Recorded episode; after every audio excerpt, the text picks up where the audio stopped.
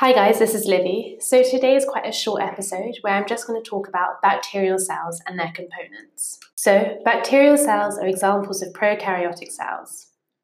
The subcellular structures found inside them include a cell wall and cell membrane. So bacterial cells contain a cell membrane and a cell wall, which provides structure.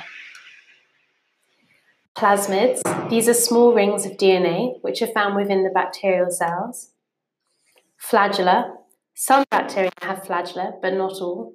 And these are whip-like structures which are used for movement. And a cytoplasm. A cytoplasm is a jelly-like fluid that fills the cell, and it's where most of the cell's chemical reactions take place.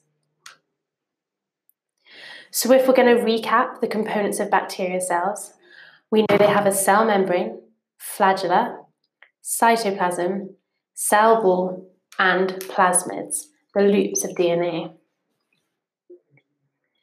So we know that bacteri bacterial cells all have cell membranes and cell walls, and some of their other structures include a cytoplasm, plasmids, the loops of D N A, and a flagella, the whip-like structures which help the cells to move.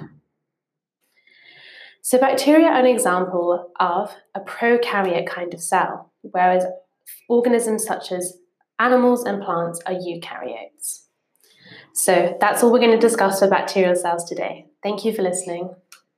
If you found this episode useful, you will find more episodes by searching for our new podcast channels.